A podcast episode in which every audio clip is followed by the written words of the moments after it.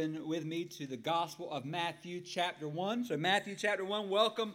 We are in the middle of our Christmas sermon series that we are calling A Thrill of Hope, where we are declaring each week that what our weary world needs the most in this season and every season is a thrill of hope. And we have that hope in the person of Jesus Christ, and we are called to live in that hope. And let me just set up this morning where we're going today this way with this question how many of you are really into your personal genealogy?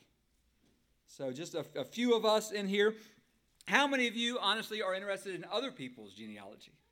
Okay, so a, a few more um, maybe added there. You know, most of us in this room, as you just shown, you're not interested in genealogies. You're definitely not interested in other people's genealogies. And, you know, truth be told, I'm not really that much interested in my own.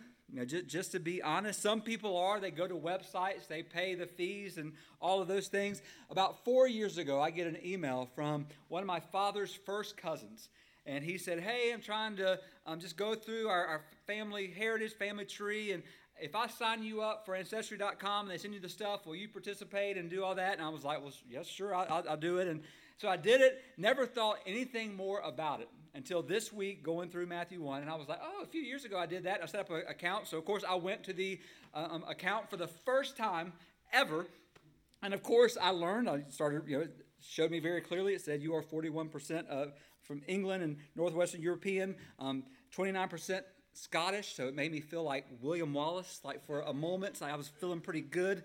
Um, 19% Irish, 7% Wales, 4% in Norway. So all, all, of those things. But anyway, there was another button I clicked that says DNA matches. So I clicked it, and all of a sudden, all these people come up, and there's messages from them saying, hey, this site shows that um, you're a DNA match. Would love to catch up and just hear your story and see how we are connected. And let me just be honest. I feel like I have enough relatives already like, I am not looking to add anyone else into my life. I like, this is dysfunctional enough. I'm not trying to bring other dysfunction from the outside in. Some of you feel the same way. Others of you are like, no, you should always let people in, and I will gladly send you their emails, and you can gladly let them in. But let me just say, Strickland's, you might want to be careful. So, all of that to say, you know, went through this journey um, this week, and I was like, okay, well, this is kind of interesting, and I probably won't look again for another four years, and um, there we go. But this morning, in week three of our series, we finally come to the New Testament and to the good news of Jesus Christ. And although there is only one gospel, one ultimate picture, one story of Jesus from beginning to end, there are four books that help us understand who Christ is, why he came. And there is beauty in having four inspired writings of good news. And I thought about it this way this week. I was uh, watching just very quickly, briefly, an older black and white Christmas movie. And of course, in those days, you had a lot cleaner content. Um, we would all agree. But oftentimes in those older black and white movies, they did not make much use of camera angles. In fact, there was normally two. And they would just one camera angle about 30, 45 seconds, and eventually there'd be another camera angle while this camera has to move, and there wasn't a lot going on. And now just compare that to the very rapid technological changes that we have today of camera angles galore. I mean, you can go to the theater, you can watch Top Gun, and you can like feel sick and like, oh, this is just, too, I mean, camera angles everywhere. So when you look at the four Gospels, what you are seeing is almost as if the Holy Spirit is the producer of the film of Jesus' life, and He is giving us four different camera angles showing us clearly the picture of Jesus, who He is, why, why He came. And when you think about the Gospels, they all have different emphasis. For instance, Matthew is emphasizing Jesus as the sovereign king. Mark portrays Jesus as the servant of God who does the will of God. Luke shows Jesus to be the Son of Man who relates to us. And then John shows Jesus to be the very Son of God. Now, all four Gospels also have different audiences they're writing to. So, Matthew is writing to the Jews, showing the Jews that Jesus was the one who fulfilled all the Jewish prophecy. The Gospel of Mark is written to the Romans to show that Jesus was the perfect servant. The Gospel of Luke was written to the Greeks, and the Greeks, they uh, put a lot of emphasis on the perfect man.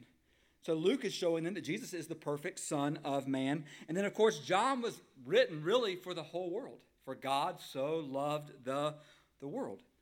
Now, besides those differences, let me say this. I've always wanted to say this like the, the infomercials, but wait, there's more.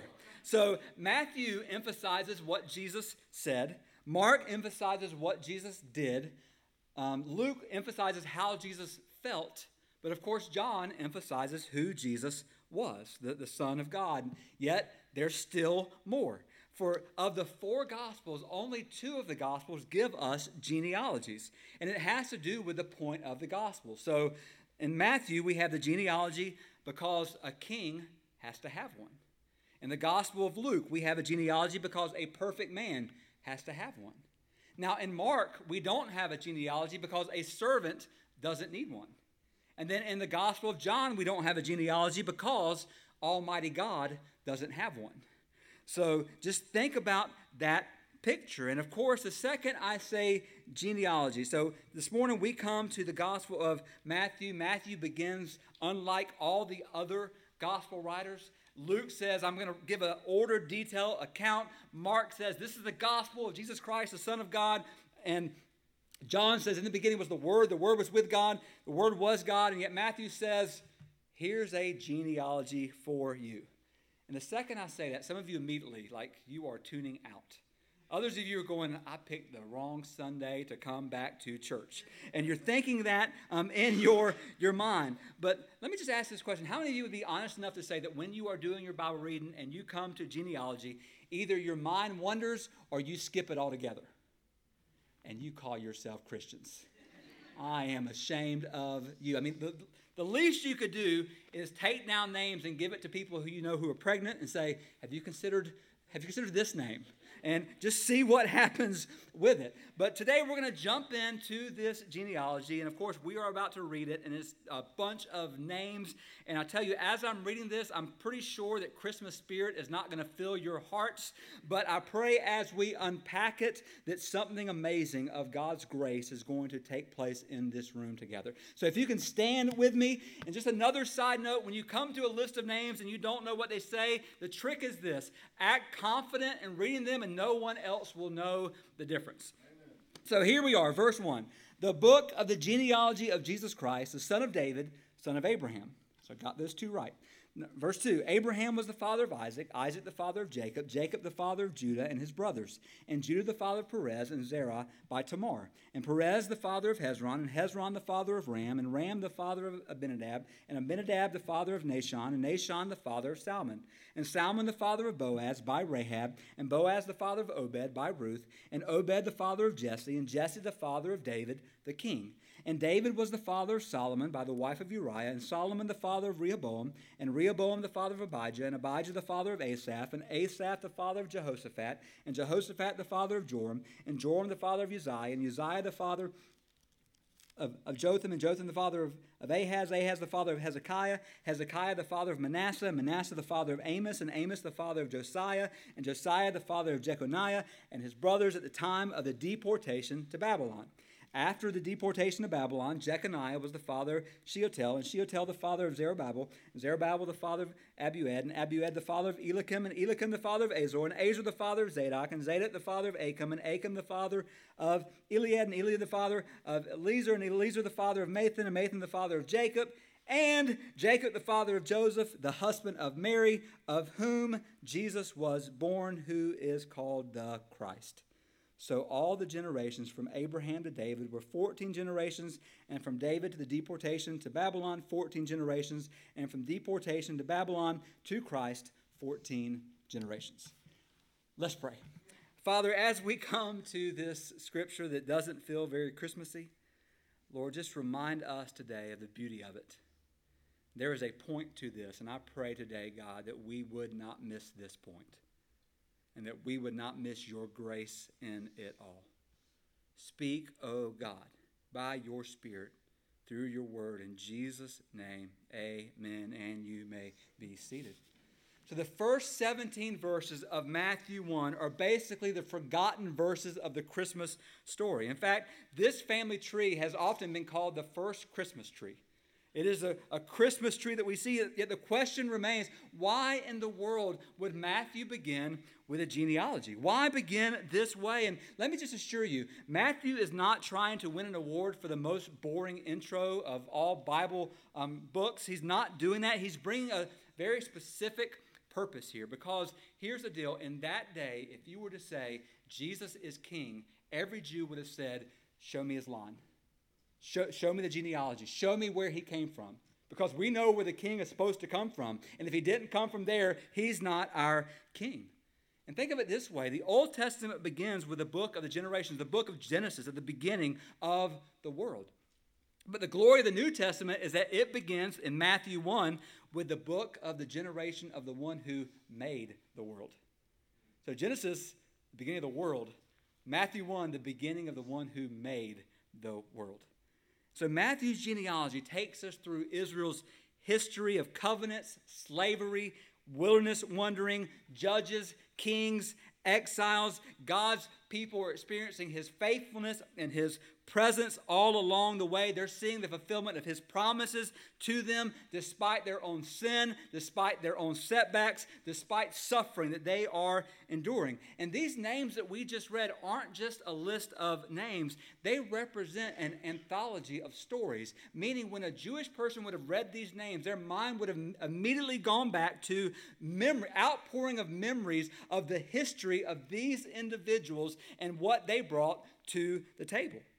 And this genealogy focuses on three major stages, and we're going to do a little diving in here, and then we're going to get to the application part. But three stages. From the first stage is from the patriarchy of Abraham to the monarchy of, of David. It was a period of greatness, period of faithfulness.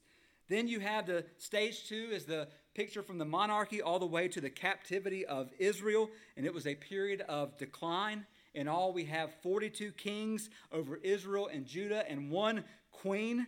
And among those 42 kings, only 10 of them are described as good. And a few of those 10 didn't, they weren't good all through, they didn't finish good. They, they finished by rebelling against God.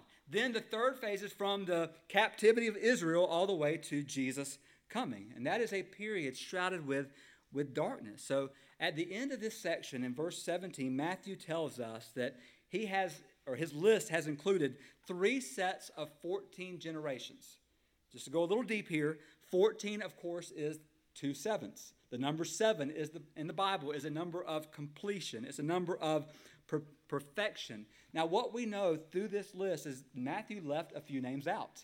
So um, if he would have if he would have done it the way it normally was, it wouldn't be three sets of 14, but he left names out. And the reason he did this, get this, is because he wanted the people who heard this to be able to easily memorize it. Imagine if we put this in our Bible memory verse. Uh, for the beginning of January all through March, and we're just going to memorize the genealogy of Jesus. No excitement there whatsoever. But Matthew did that for that very specific purpose. Yet, yet don't miss this. Matthew presents it this way to show that God has superimposed his perfection, basically double perfection, um, 14, in an amazing way, into world history, showing us that Jesus is the center of all of history. Meaning, history is really his story. It is His story come to us. So, what I want to do this morning is I want to give us three truths that give us assurance of hope in this season and every season. And the first one, we're going to dig a little deep, so just follow with me here, and then we're going to get into the application part. And you do not want to miss that because of what it means for our lives. But the first picture is this the sovereign genealogy of the king. The sovereign genealogy of the king. So, in this genealogy is everything we need to know about Christianity. And this genealogy is important for no other reason than because it proves to us that God works providentially over something that we have no control over, meaning the people who we are born to and the people that we give birth to. God shows through genealogies that whoever He promises will be born is, in fact, born by whoever He says they'll be born from. And this is a picture of only God has control of that.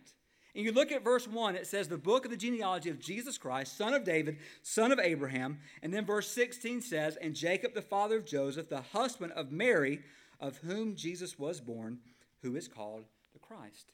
So Matthew first introduces, not in order as they appear, but he introduces David first and then Abraham. So what we see here is, first of all, Jesus is the son of David. Now, in 2 Samuel 7, God came to David and promised David that through David there would be a continual seed that would reign upon the throne. There would be a king who would reign forever of the seed of David. Here's the problem David lives, he dies. His son becomes king, he lives, he dies. Every other king who sat on the throne of Israel and Judah, they lived and they died. No king living forever, reigning forever. So the people, in the Old Testament, they're holding to this promise. In fact, in Jeremiah 23, Jeremiah the prophet is writing at a time when Israel, the northern kingdom, had been taken off into Assyrian captivity, and Babylon is coming into Judah. They're about to take them away. And in the midst of all of that happening, that darkness, Jeremiah says, The Lord has told me there will be a king who will reign on the throne of David, and he will reign forever. Therefore, Matthew is not just giving us a list of names. Matthew is shouting, The Son of David has come, and he will be king forever. He will be king forever. He will sit on the throne of David, and no one will ever take his kingdom. Then, secondly, Jesus is the son of Abraham. So in Genesis 12, God comes to Abram when he was 75 years old and had zero children. And God says, Abram, I know you're 75 and I know your wife is 65, but from you is going to come a great, awesome nation. You won't even be able to count the number of people that come from you. And I'm going to give you property. I'm going to give you a land that will be yours. Now, God comes again in Genesis 15, gives the same promise. Again in Genesis 17, gives the same promise. The problem is, Abraham's getting older, no kids. He's 99, no kids. Sarah hears, she laughs because how can this possibly be? In the middle of Genesis 17, God declared to Abraham, I will make you exceedingly fruitful, and I will bless you and make you into nations, and kings shall come from you. The whole promise to Abraham is you're going to be a great nation, and that nation will be a blessing to all nations. Here's the problem Israel wasn't a blessing to themselves, nor were they a blessing to any other nation around them. So, what God had to do is God had to take from Israel and do what they could not do send one who would be a blessing not just to that nation, but to all nations. And that is what God did in and through Christ. Then, lastly, we see, and just follow with me here, Matthew points in verse 16 to Jesus as the Son of Mary. Now, follow with me here. Jesus was born not of the seed of Joseph, he was born of, basically conceived in Mary by the Holy Spirit. The Bible never calls Jesus the father of Joseph. Now, Joseph adopted Jesus. And Joseph, Jesus was Joseph's legally, had all legal rights. But lineally, Jesus came from Mary. So follow with me here. We don't have time to fully unpack this, but if Jesus had been the real son of Joseph, he could have never sat on the throne of David. What I mean by that is this Satan was very much aware of the promises that God gave to David. So David wanted, or Satan wanted nothing more than to come and to basically take this chain and break it. So what happened is the 19th king of Judah, his name was Jeconiah. It seemed as if Satan had won because he was so evil that we are told in Jeremiah 22 that God cursed Jeconiah and basically said that no, no, no one of his seed would ever sit on the throne of David ever again. It seems in this moment as if Satan had won. How can God be faithful to his promise if from the line of David there are no more sons? Well, here's the deal. What it shocked the devil, it had to shock the devil when he learned that God was not limited to just one son of David. David had another son named Nathan, and from that son and, and his line came Mary, the mother of Jesus. And what, we're, what we see here is this this list of names doesn't just show us that Jesus is a part of history, it shows us that Jesus is the center of all of history. And let me say this this morning, and I want you to hear this. You, as awesome as you are, you are not the center of history. You are not. This generation, next generation, is not the center of history. Let me go a step further. America is not the center of history. Jesus is the center of history. Everything, all of history points to him, and all of history flows from. And we see the sovereign genealogy of the king. But then, secondly, and I'm going to have to explain this one, we see the sinful glitches of the king. And what I mean by that is this don't hear what I'm not saying. Jesus had no sin, there was no sin ever in him. He was the sinless one. But he came for sinful ones, saving sinful ones like us. Meaning the glitches of Jesus weren't in him, they're in us. If you want to look at a glitch, brothers and sisters, look in the mirror. We are the glitch um, in the kingdom.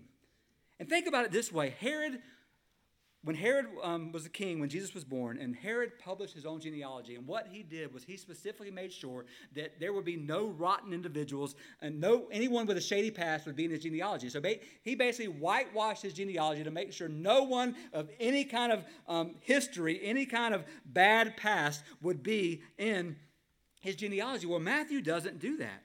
This entire genealogy includes men and women, prostitutes, adulterers, liars, murderers, Jews, and Gentiles. It's almost as if someone ransacked the Old Testament. Instead of producing a hall of fame, they introduced a hall of shame.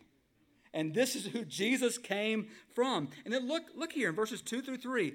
Abraham, the father of Isaac, Isaac, the father of Jacob, Jacob, the father of Judah, and his brothers, and Judah, the father of Perez, and Zerah by Tamar. I think verses 5 and 6. And Salmon, the father of Boaz by Rahab, and Boaz, the father of Obed by Ruth, and David, the father of Solomon by the wife of Uriah. If you study these names in detail, it's almost as if God put together a list of outcasts reject, rejects and those who had fallen into immorality and said, I, wanna, I want my son to come from them. I want my son to come from them. We don't know about every single person on this list, but of the ones we do know, nearly all of them had some sort, some sort of moral failure in their spiritual resume. For instance, think about this Abraham, Father Abraham, on two different occasions came in front of a foreign king and lied about, about his wife, Sarah, because he was trusting in himself and not in the Lord. His son Isaac did the same exact thing. There, Isaac's son Jacob was a schemer and a deceiver. Judah was a fornicator. David was an adulterer and a murderer. His son Solomon was a polygamist and an idolater. Manasseh was the most evil king Israel had ever had. And on and on and on we could go. This is not a list of pious saints. Far from it. Some on this list aren't even saints at all. You have a murderer is on the list, a fornicator on the list, an adulterer, a liar, a deceiver, an idolater on this list. And then when you leave verse 3, you start noticing something very strange about this genealogical record, meaning women are in it. And I don't want to shock you here, but in those days, women were not considered worthy enough to even be mentioned or placed in genealogical records. A, a stout Jew every morning would wake up and would pray this prayer God, I thank you that I'm not a slave, a Gentile, or a woman. That would be the prayer they would pray. And Jesus comes on the scene and he basically takes what they had believed that was upside down and he turned it right side up and he gave women the worth that he had given them from the beginning. But don't miss it. Again, don't miss the, the women that he uses. First, you have Tamar in verse 3. In Genesis 38, Tamar pretended to be a prostitute so that she could sleep with her father in law so that she could get pregnant. Think about that for a second. Then we get to Rahab in verse 5. And Rahab, all throughout Scripture, anytime she's mentioned, she is known as what? Prostitute. Every time she's mentioned, the harlot, Rahab, prostitute, Rahab. Then, third on the list is Ruth in verse 5. And of course, Ruth was not guilty of harlotry, but she was an outcast because of her lineage. So she was a Moabite. And if you don't know about the Moabites, the Moabites, they were a line that came from an incestual relationship between Lot and his first daughter. So Think about that. In Deuteronomy 20, 23, the whole Moabite nation is cursed. So God chooses and picks a cursed lady to be in the line. And then, last but not least, we have Bathsheba, who in verse 6 isn't even called Bathsheba. She's just called David's wife, but she's an adulteress. Now, scholars can't decide if Matthew doesn't use her name because of the story was so scandalous, or if Matthew was just trying to stick it to David because David had sinned so much against God and tried to cover it up. And then go further, all of these women are non Jews. You have Tamar and Rahab, who were Canaanites. You have Ruth, who was a Moabite. And maybe, just maybe, Bathsheba was a, a Jew, but she was married to Uriah the Hittite, making herself an outcast in that way. So, adultery, sexual morality, prostitution, incest are all in Jesus' line, and he actually let it go public. If that was in your line, would you let it go public? Would you stand in front of people and read that list? These were skeletons in the closet that we might think should have stayed there. Just leave them there. Yet Matthew makes no effort to spruce this tree up. He's not hiding the rotten spots and he is not hiding the twisted twigs. Again, in that day, only the good guys made it in the list. But here Matthew is just just bringing it all out. I read a story this week about a very prominent family who commissioned a professional biographer to record their family tree. And they gave this biographer very careful instructions and cautioned him to deal carefully with a certain Uncle George, who in a drunken stupor had committed murder and was subsequently sent to the electric chair. So the biographer assured them that he would handle it with care. And here's what he wrote Uncle George occupied a chair of applied electronics at an important government institution. He was attached to his position by the strongest of ties, and his death came as a real shock to us all. See, the beauty of this is Matthew doesn't try to cover up at all, and God doesn't try to cover up at all from those in the line of Jesus. Here's the deal write this down Jesus came of sinners because he came for sinners. He came for sinners. Every name on this family tree allows us to see that they were all flawed individuals, even, even lives that were filled with, with trauma. But God was at work, bringing redemption through them and bringing redemption to them. And what it tells me is this brothers and sisters, don't miss this. There is room for every story. There is room for your story in His family. There is room for your life in His family. Every one of these smaller stories, however good or bad, are all woven together and eventually give way to Christ coming into this world. And let me just be real for a second. I think most of us in this room would be honest enough to say every single one of us have dysfunction in our family somewhere. We have dysfunction in our family somewhere. Some of us are looking at our dysfunction right now. She's looking back at me. This just got weird. But we all have dysfunction. And please hear this. I'm not saying that God is pleased with all the pain that has come into our lives through that dysfunction. But what we must see is this God has one overriding purpose for our lives. Meaning, hear this our God is greater than our dysfunction. He is greater than our dysfunction. Whatever dysfunction in your life, your God, my God, is greater. The sinless life and sacrifice of Jesus are still more than enough to cover the glitches of our sin.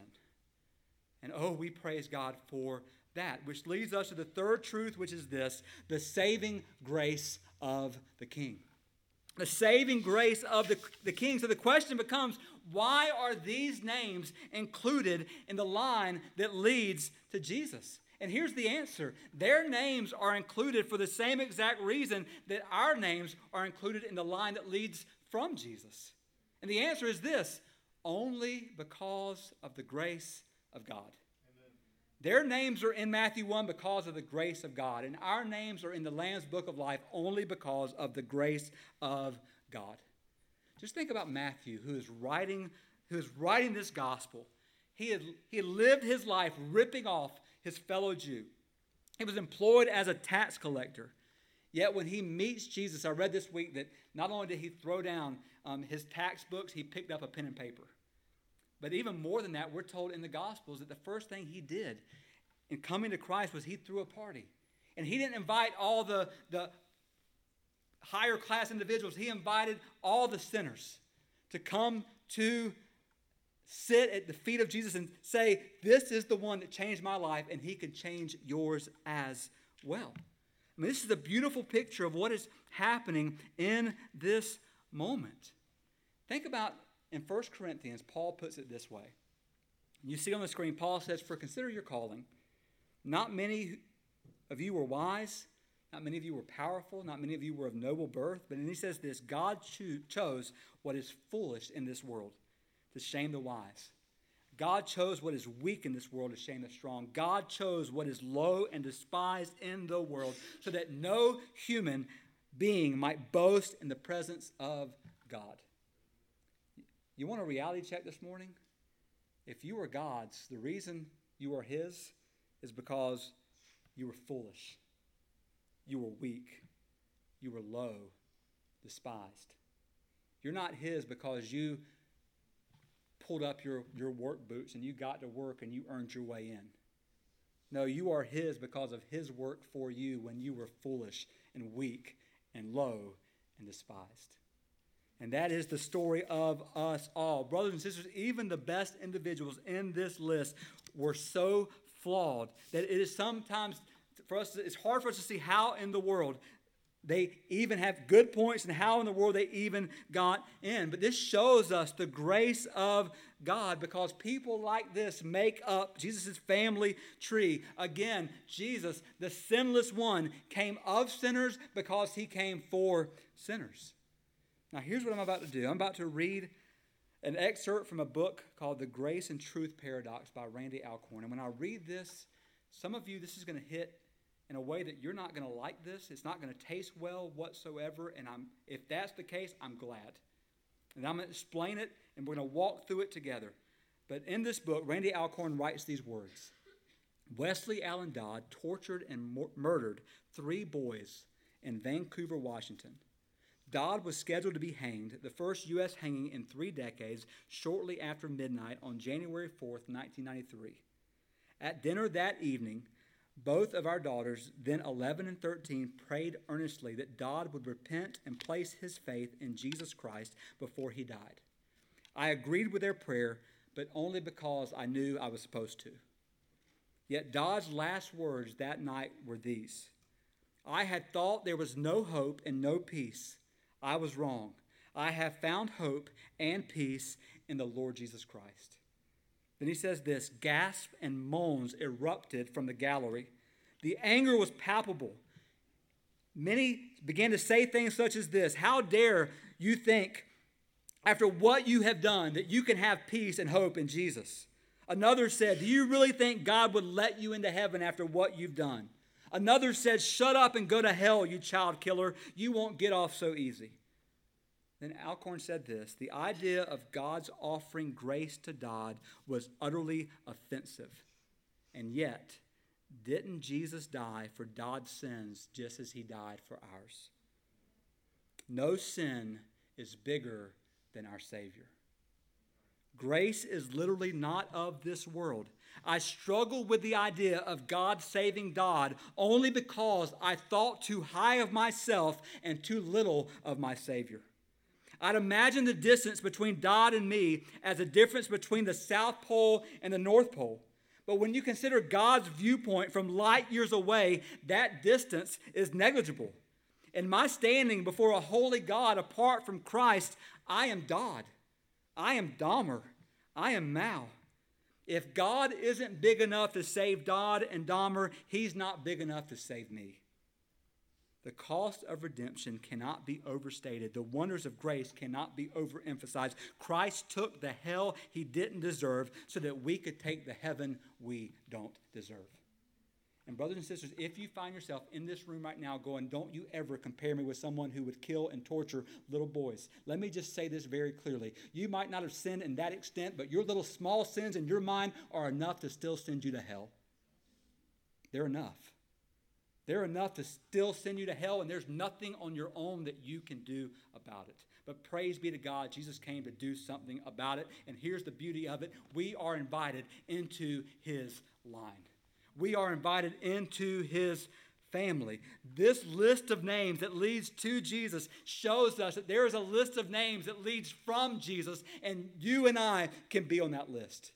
We can be on that list. There is room for you. This list reminds us of the grace of our God toward all people. And if you're going to write anything down today, write this down. God let the skeletons out so that he could let sinners like us in. He let skeletons out so that he could let sinners like us in. And here's the deal there might be some in this room and maybe listening online today. Every time you think of salvation, every single time you begin to compare yourself with somebody else, like a Dodd, and you go, I'm a lot better than them. So therefore, because of my good works, surely, surely, God's going to let me go to heaven. But here's the deal God will not judge you based on Dodd or Jeffrey Dahmer. God will judge you based on Jesus Christ. And when we compare ourselves with the perfect, sinless Son of God, we will come up short every single time, and we, we will find ourselves in need of a Savior. And Jesus is the only Savior of sinners in the world. He was then, He is now, and He will be forever. Brothers and sisters, if you have not called upon his name for salvation, may today be the day of salvation. Because here's the deal the beauty is as we look back to what Jesus did for us, and as we see ourselves now in his family line, there is assurance of hope for us, not just now, but forever. We have assurance of hope in Jesus forever. He let the skeletons out of his closet so that he could let you and me in. And we are in his family. And, brothers and sisters, if you are in his family, he will be your Savior forever. He'll be your Savior forever.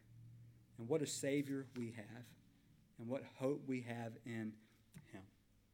I'm going to go ahead and ask praise team to come forward. I'm going to ask you to stand, and we're going to enter this time of invitation and consecration. And, brothers and sisters, I pray that you will have this day seen the grace of our God grace of our God and what He has done, opening a door for us. So let's pray in this moment. Father, we thank you for this message, God, as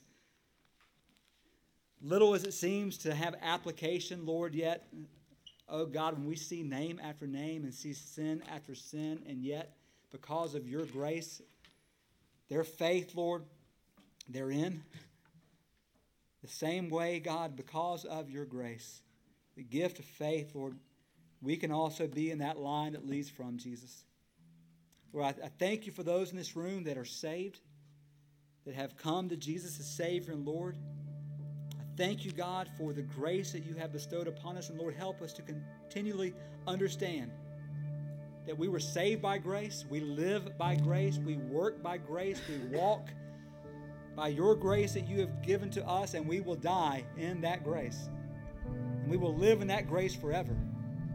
But for any who are here or watching online, who today in this moment, maybe there's been some things going on in their hearts and lives where they're realizing that really they're trusting in themselves for salvation. They're trusting in good works. They're trusting and comparing themselves with other people other than Jesus.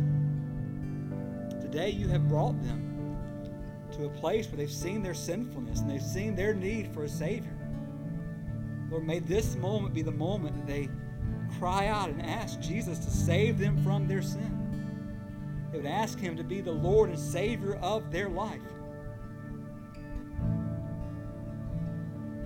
May this be a moment of salvation. We thank you for the assurance of hope that we have. In Jesus' name.